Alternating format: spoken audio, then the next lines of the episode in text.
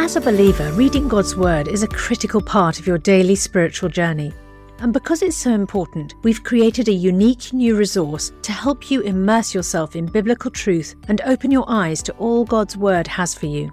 It's a free PDF download called The Word One to One that takes you on a guided journey through John chapter 1. With biblical text and short commentary, each page provides insights that will strengthen your faith in an easy to read guided format.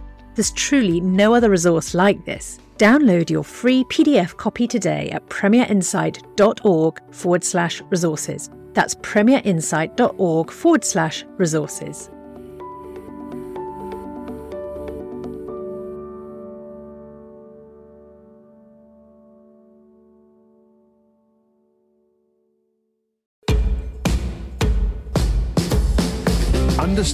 Defend, and share your faith with confidence. This is Unapologetic from Premier Unbelievable. Thank you for joining us on Unapologetic. I'm Ruth Jackson, and before we hear from today's guest, just a quick reminder to visit premierunbelievable.com for more shows, articles, and resources. And you can also register there for the chance to win a free book. And if you enjoy listening to Unapologetic, then please do consider rating and reviewing it on your podcast platform. But now for today's show.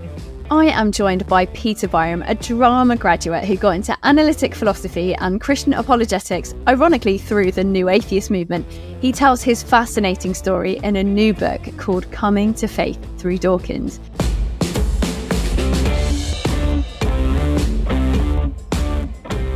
Peter, let's return to Dawkins' argument from complexity because that was really a significant marker on your journey, getting disillusioned with the new atheists. And it was something that came up time and time again, wasn't it, for you? Yeah.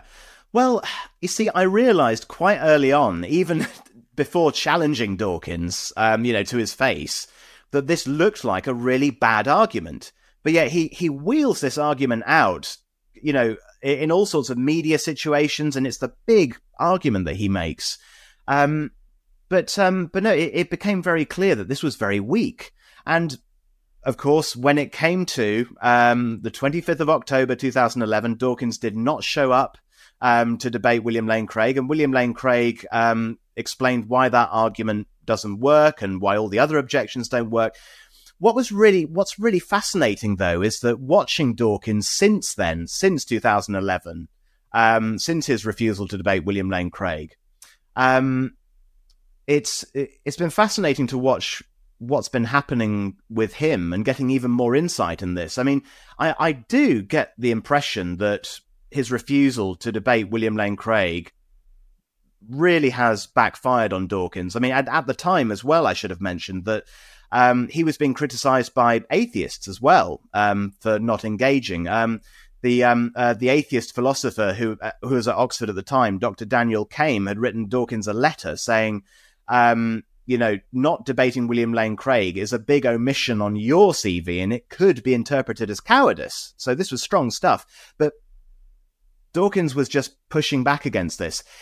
Now, it's really interesting looking at Dawkins now because there are some ways in which there might be some glimmers of hope in which he might have changed a bit. But there are other ways in which he is still firmly um, holding to exactly the same argument as if nothing had happened.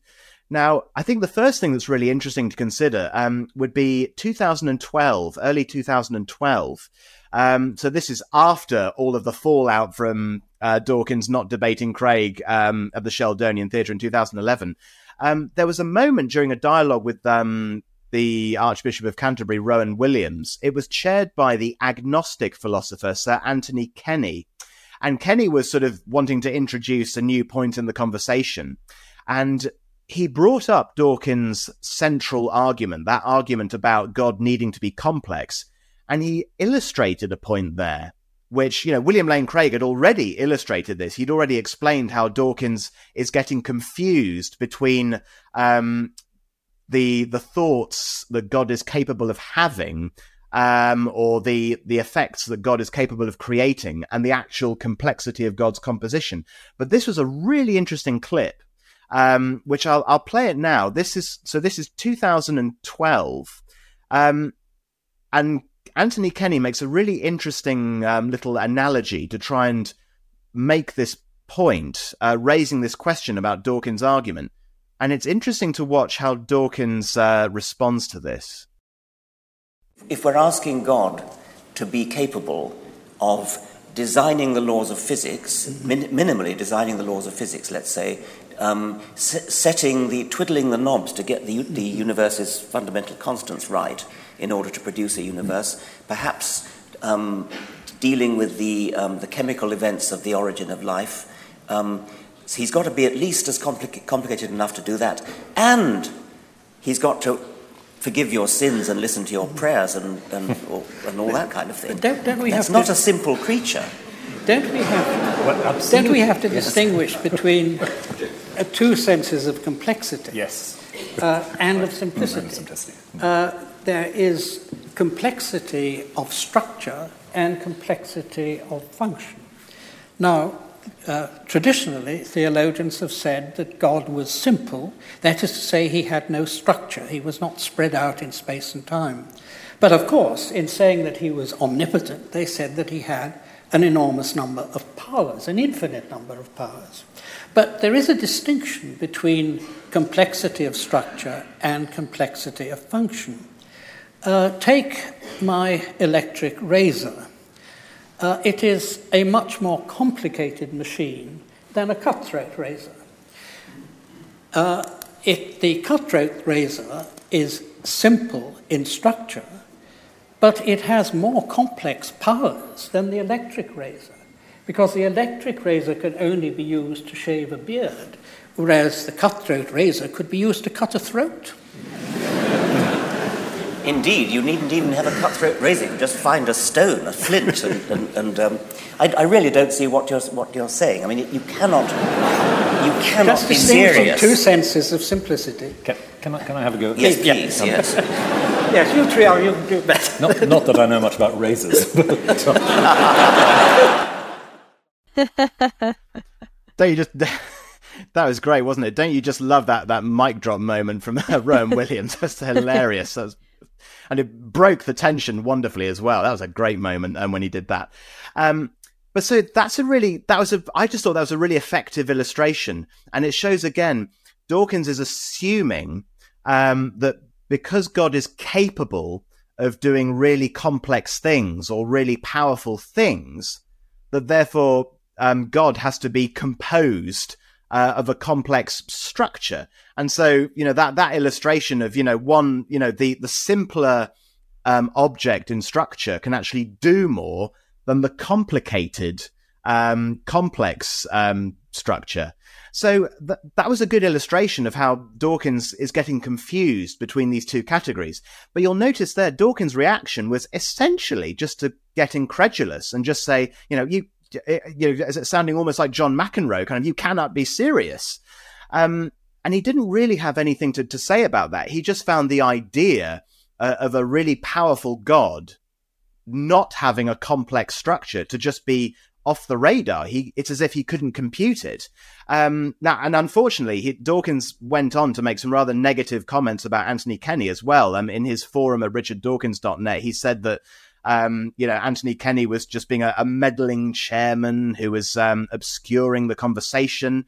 Um, he, he, in in another context, um, uh, in in his touring with Lawrence Krauss, he said that um, Kenny had ruined the dialogue, and so this just seemed like a really sensitive issue for Dawkins. Now, but bear in mind, this is 2012.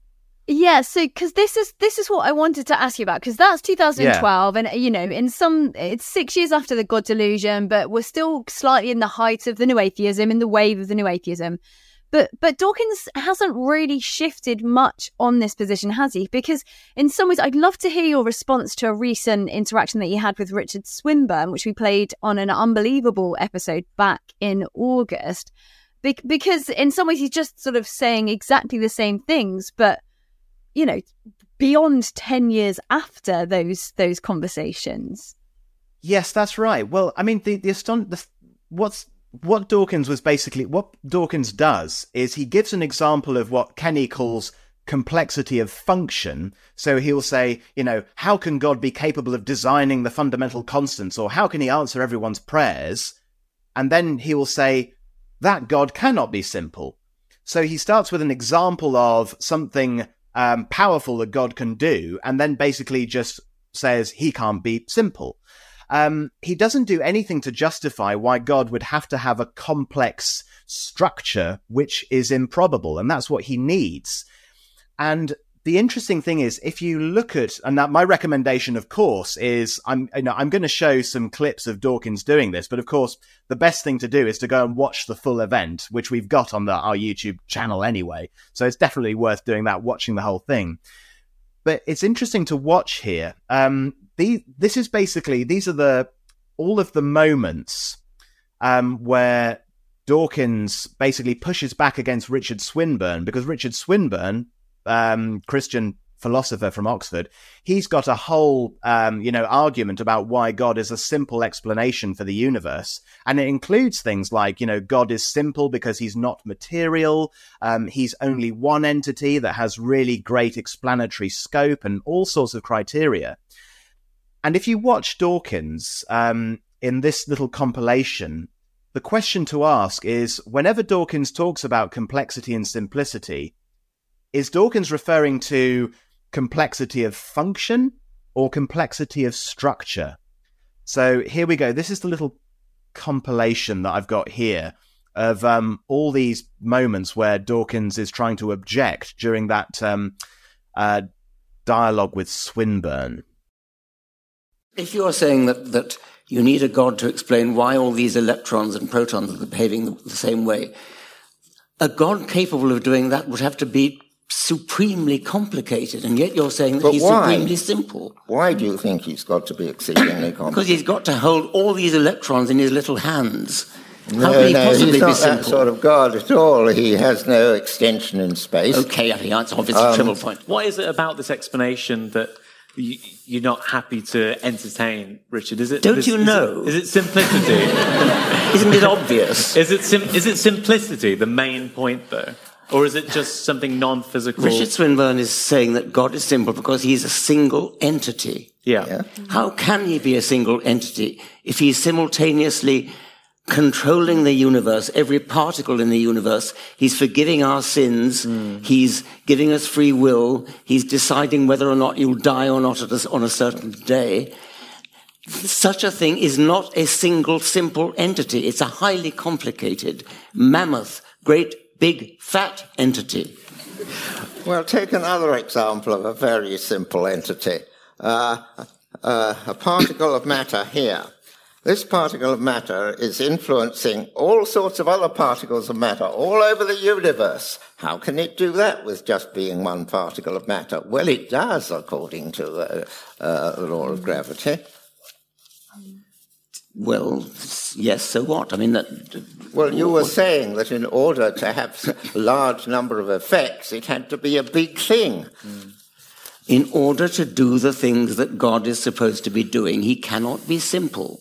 He, he's an entity of subjective consciousness. He thinks about things. He has will, free will.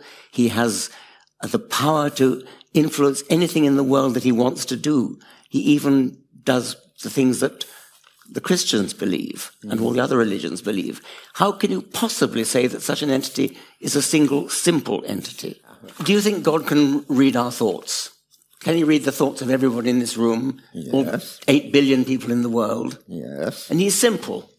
He's reading all these thoughts and he's simple. He's not a simple entity. He's reading eight billion people's thoughts simultaneously. But that's not the issue at play. It the is issue the is issue. We want a simple explanation, and I'm saying God cannot possibly be a simple explanation. He's a very complex explanation.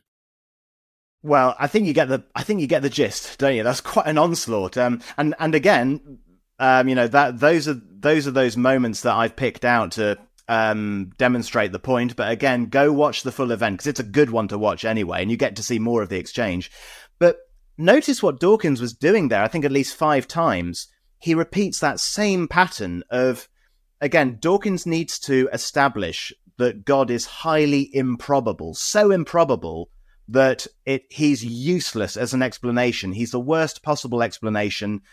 Nobody should believe in God because it's a ridiculous explanation for the universe, too improbable. That's what Dawkins needs to establish for his argument to work.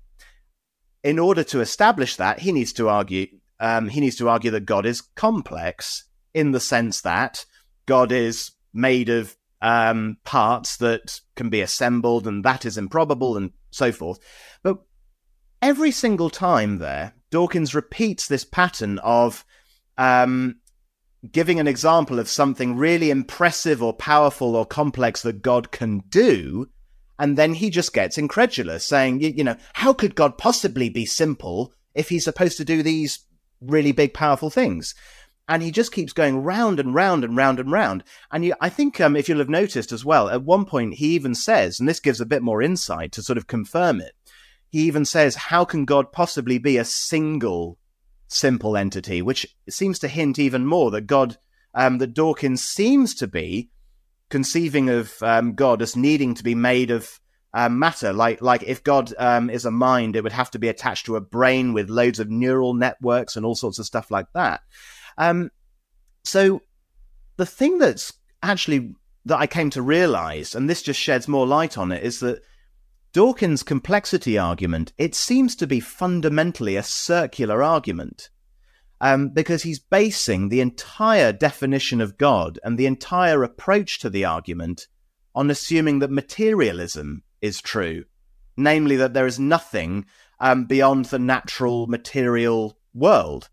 Um, and so it's a bit like I mean, there's there's a caricature of Christian belief that is sometimes used as an example of circular reasoning. Um, and it is a caricature, though I have actually heard a Christian say this once when Dawkins interviewed him, which was, yeah, which was not very inspiring. Um, but so I, I, don't know if you've heard sometimes, um, you know, the art, the sort of caricature argument to represent circular reasoning will be made um, that um, the Bible is the word of God. I know that because it's written in the Bible. And I can trust that because the Bible's the word of God, because it's written in the Bible, because the Bible's the word of God. And, and you go round and round in circles and you look at it and think, oh, come on, that, can't you see what's wrong with that? Well, fundamentally, Dawkins seems to be doing the same kind of thing with um, his approach to this argument, um, because it essentially seems to be um, that something like this there cannot be a supernatural designer of the universe, because any designer of the universe would have to be more complex and thereby more improbable than the universe because there cannot be a supernatural designer of the universe. Namely, um, Dawkins has ruled out unembodied minds or spirits or consciousness. Um, he has ruled out the supernatural options. And what he's calling God is actually a great big gigantic natural physical creature. He's limited himself to the material universe. Um, so the interesting thing about this is that Dawkins could have put forward a really interesting argument against the existence of God. Um, and, you know, there are probably much more um, sort of um, rigorous atheist philosophers out there who are doing things like this right now. If Dawkins had made an argument like this, let's say, he could have done something like um, minds cannot exist without bodies. God is a mind without a body. Therefore, God cannot exist. Now, if somebody could defend, you know, an argument like that, that would be a really challenging, interesting argument, you know, that, that people who believe in God would have to grapple with. But Dawkins doesn't even try. He just assumes um, that it appears to be he just seems to be assuming that you know if god is an intelligence it has to come attached to a body and physical properties and and all those sort of things um so yeah it's um it's fundamentally a circular assumption, I think, that's going on underneath that argument. You're listening to Unapologetic from Premier Unbelievable.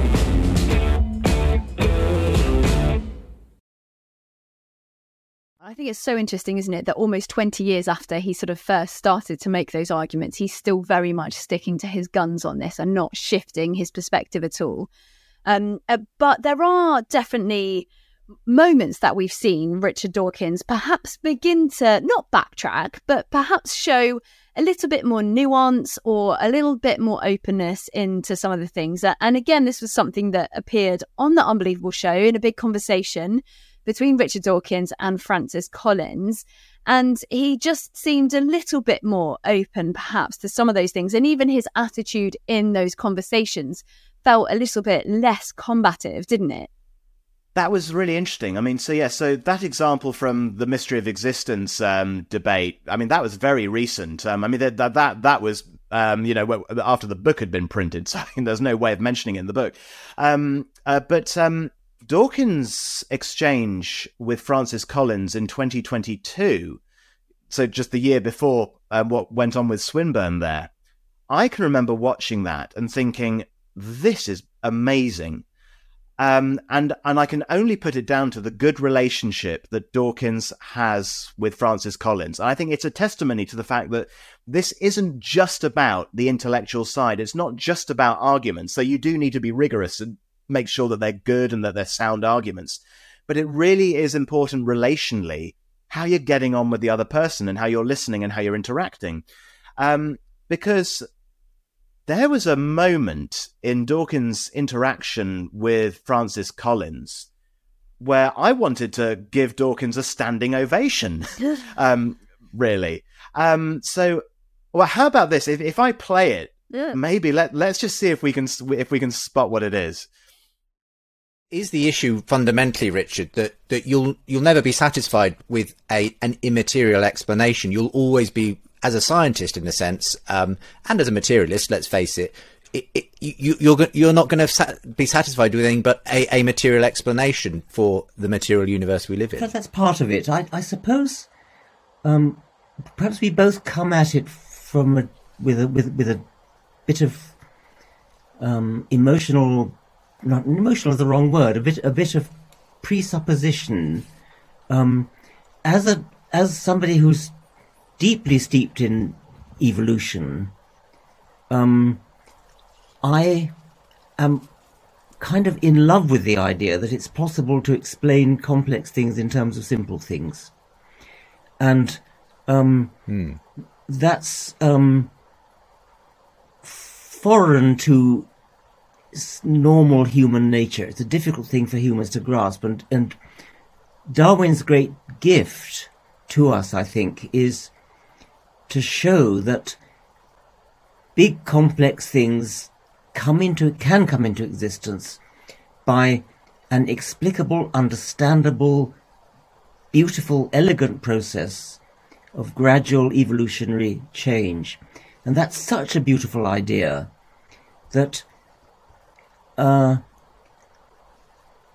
inventing a big complex thing, which God must be if he exists, throws a ruddy great spanner in the whole works of the beauty of that Darwinian concept of. You you you don't like the way the universe looks with with. We're both sort of... really talking about how we like the universe to look, and and I I, I think that's yeah, probably yeah. But I I suppose Francis is is God this you know, complex sort of mysterious explanation as far as you're concerned for the yes, universe. I mean, God, God, God's got to be co- co- complex. Um, I mean, I, I, have come across the- theologians who say the beauty, the beauty of God. I think uh, Swinburne, uh, um, Richard, Richard, Swinburne, the- theologian, says God is totally simple.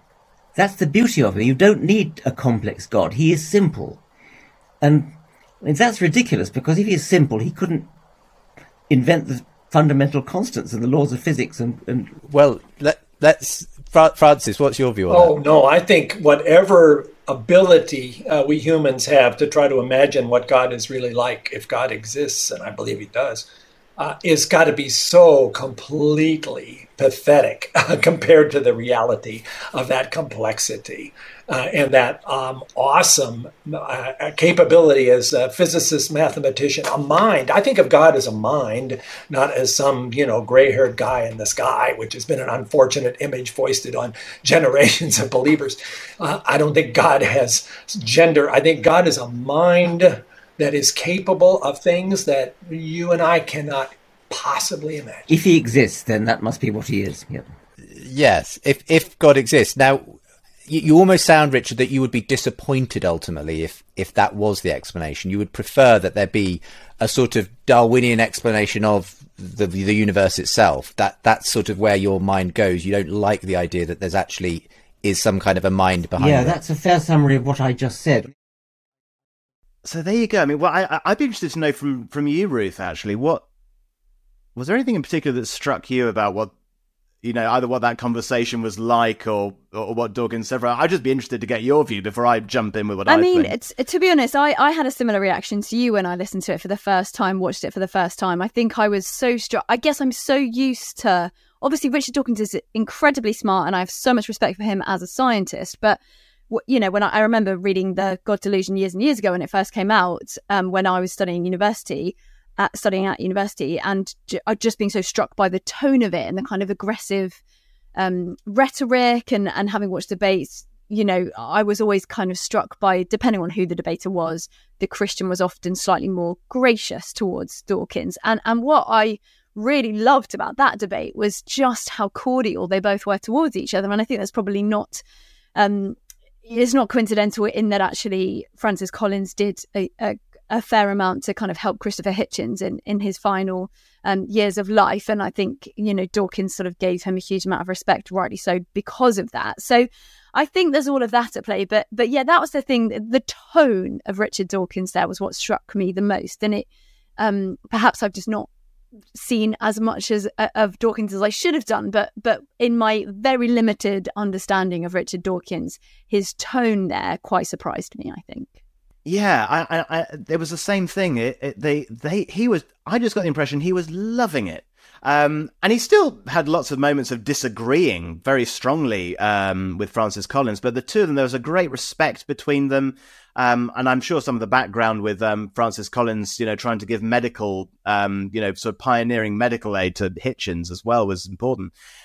And I think it's because of that something about that relaxed atmosphere. And then, and then of course, there's Justin being a magnificent host as well. But um, what I heard Dawkins say, and my ears just pricked up, and I thought, no, he didn't just say that, did he? Was um, it's that moment where he actually said, well, maybe there's a emotional, maybe, maybe that's the wrong word, presupposition um, and basically just admitting that he has a sort of a presupposition um, toward that kind of um, uh, materialistic, Darwinistic model um, of explaining things, and that would just, I that was jaw dropping because I I'm used to hearing Christians bang on about the word presuppositions. You know, uh, um, Christian apologists are always talking about challenge people's presuppositions. There's a whole school of apologetics called presuppositional um, apologetic. But now Dawkins is just very, uh, just this moment of just, you know, reflection and just very open honesty going, you know, sort of, well, maybe I've got some presuppositions in this area. Maybe I'm inclined towards it and I don't like the idea of, um, of this kind of God, you know. And and then of course, you know, Francis Collins, you know, he he starts by talking about, you know, God is complex, um, but clearly more in the sense of God is just kind of awesome and you know would have all kinds of amazing in-depth sort of thoughts and capabilities and and that kind of thing. But then even Collins got round to saying, you know, well, God wouldn't be like a person who has, you know, gender and stuff. God would be a mind. And even then, it was interesting. Dawkins seemed to be open at that moment, even to the idea that God might be a mind. Now, now I don't know whether Dawkins in that moment was still picturing a mind as being necessarily tied down to neural networks or something and, and complex in that way. Um, or whether Dawkins is still conflating the, the thoughts of a mind with the mind itself, like William Lane Craig has criticized. Um, but I, but that just made me think maybe there's a little glimmer of hope here. Now, clearly, the following year, this year, when he was actually interacting with Swinburne, it didn't go quite so well, and and unfortunately, he reverted back to the old, um, the old sort of equivocating and the, and all of those problems. Um, but it just seems to me, I would be fascinated to know, and I'd love to ask Richard Dawkins that, you know, if, and for him, it's probably a really big if, it would probably be crazy to consider this, but you know, if it could be shown to him that God was ultimately simple in the sense that God is immaterial and doesn't have to evolve into parts, I mean, how elegant would that be? Because Dawkins could have all of that elegant, um, evolutionary, creaturely development, you know, climbing Mount Improbable and the universe unfolding and all of these creatures and all of these attributes of the universe growing and and coming into existence. And it could all be you know evolving and all that stuff could be happening from the point of ultimate simplicity just like Dawkins is asking for. And what could be more elegant than a divine mind at the very base of the slope of Mount Improbable? Because that is the like Swinburne and William Lane Craig say, that is the ultimate simplicity, a pure, um, a pure mind who invents the material ro- world, and then off you go. The whole thing can start. Um, but that's the big hang up. Dawkins is fixated on God can't be at the shallow end of Mount Improbable. He would have to be the great big, complex, improbable thing, uh, you know, at the at the sheer the sheer cliff face. Um, which is why you know the um well two commentators um, that I also read and that I include in the book as well. Um, I think they're they're Catholics, um, Scott Hahn and Benjamin Wiker. The way that they sum it up is basically that at best, Dawkins has shown that a highly magnified Richard Dawkins could not have been the cause of the universe. of that, we are already well aware. So I just get the sense for Dawkins, the challenge is fundamentally questioning his materialist presuppositions.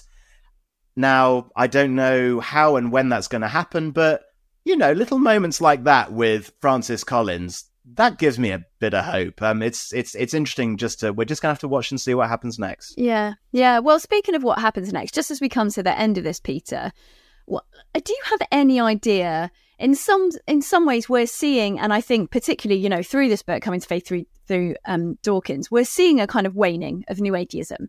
But do you have any idea what the new new atheism will be? W- what is it that's gonna, in some ways, be next? Well, you know, where where are we gonna see not just the country but the world go in terms of these sort of religious discussions and, and atheistic discussions? Do you think? Oh, it's such a good question, isn't it? I mean, I yeah, I, I do think that I think um, as far as the new atheism of Dawkins and Hitchens and Harris and Dennett is concerned, I'm tempted to say, for what it's worth, that it's probably still making some ripples, but they ran out of stones. I, I think that's what's happened. I, I do think the new atheist movement has exhausted itself, and, and all sorts of commentators have, um, you know, sort of explained why better than I, and Alister McGrath did a good job of that as well. But I think the thing that I'm a bit sad about, but again, this is only from my limited perspective in, in, my walk of life. There might be other people for whom it's very different. I got the sense that when I was at university and all this was kicking off, it was a great time where you could dig into these issues from the top down. You could basically cut right to the chase and go for a big debate about does God exist? Is there a purpose to the universe? Yes or no, maybe, what is it, whatever. And get people arguing partly because of Dawkins. This is where I need to say thank you, Dawkins. You helped, you helped make that happen, and people got talking about it more. Those bus adverts contributed to it. Um, there was a real um, rigor of people being able to dive straight in and have, you know, God conversations. Now, however, I don't get the sense that that kind of that that's happening. Um, I get the sense that it's not about going straight for the question of does God exist? You know, did Jesus rise again? You know, is there a purpose? I get the sense that it's more about going from the bottom up rather than the top down. I get the sense that people at the moment are just generally overwhelmed, struggling to get through their day, and are almost looking for pragmatic approaches um, which might be why people like, you know, I'm not the first person to say this, and there are probably people hearing this going, oh, I'm sick of hearing this. Uh, but it might be why people like Jordan Peterson have taken off because um, even though, yeah, he is not a, he is not an outright, you know, um, what you would call a Christian. Um, you know, he is, you know, he is definitely kind of, you know, playing around with the spiritual realm and, and, and the Bible and, and Christian worldview ideas, but he's going from the bottom up He's going from, um, you know, stand up straight, make your bed, and trying to help people get their life back in order uh, and more bearable. Um, and then again, you've got all of the, you've got all of the, what people, you know, some people call, you know, the, the culture wars and woke and all that kind of stuff. Um, and people are getting really worked up over identity issues and political issues. These are all things that are at a lower existential horizon than the really big questions about does God exist? You know, is uh, does anything happen after death? We've got so wound up about what's happening in the here and now, and you know, for big things that do affect people, these aren't trivial things. But we're so wound up about that that it's it's harder to have the big direct theism atheism questions. And on the subject of things changing, it was really interesting as well. You know, we've been speculating about will Dawkins soften up a bit to be more open about uh, reevaluating his arguments. But I was watching an, um, a discussion he um, uh, he had recently with Peter Boghossian, where he actually said there might be some circumstances where it's better for people to stay Christians than to try to persuade them into atheism because their Christian beliefs might be safeguarding them against something worse coming in to fill the void that's left when the Christian belief goes. I would never have. I mean, could you imagine him saying that in 2006 or even two, you know, 20, uh, 2011 or 2014? That is new, and and that's interesting. So I think even Dawkins and these people are grappling with it's not just a straight case of you know knock religious belief out and then you get a rational scientific utopia. Um, we've ended up with what he might even call a sort of postmodern nightmare, given that um, Dawkins is a modernist. I think it's fair to call him. So, in terms of what will the new new atheism look like, I think the best of it is probably um, conversations with atheists and people of different views, which are more rigorous um, you know, there was like Thomas Nagel, for example, who I quoted back then. He's got a much more rigorous idea of what God is and the arguments. Um, I'm hoping that there will be better quality and more nuanced conversations with more respectful engagement.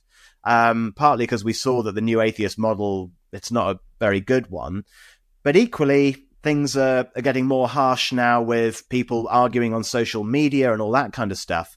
So I just get the sense that um, in terms of a new new atheism, I think atheism seems to be assumed more than arg- even more than argued for.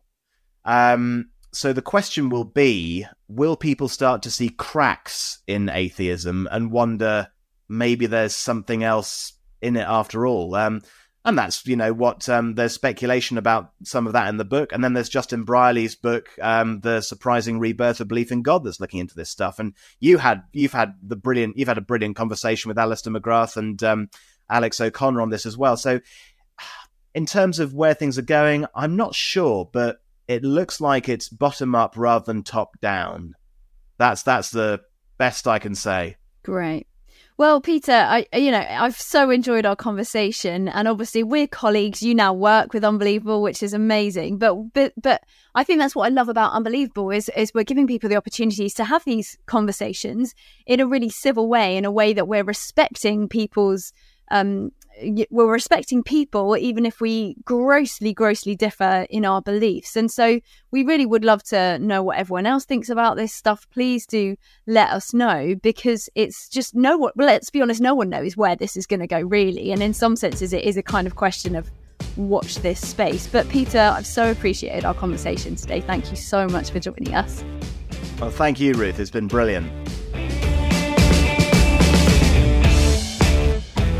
Thank you for listening to Unapologetic. I'm Ruth Jackson, and as always, you can find out more about our guests through the links with today's show. We would love to hear your feedback. Do drop us an email with your thoughts at unbelievable at premier.org.uk or get in touch via social media. And don't forget, there are more shows, articles, and resources at our website, premierunbelievable.com. You can also register there for the chance to win a free book. That's premierunbelievable.com. And if you enjoy listening to Unapologetic, please do consider rating and reviewing it. Thank you for listening and see you next time. You've been listening to Unapologetic. For more shows, resources, and our newsletter, visit premierunbelievable.com.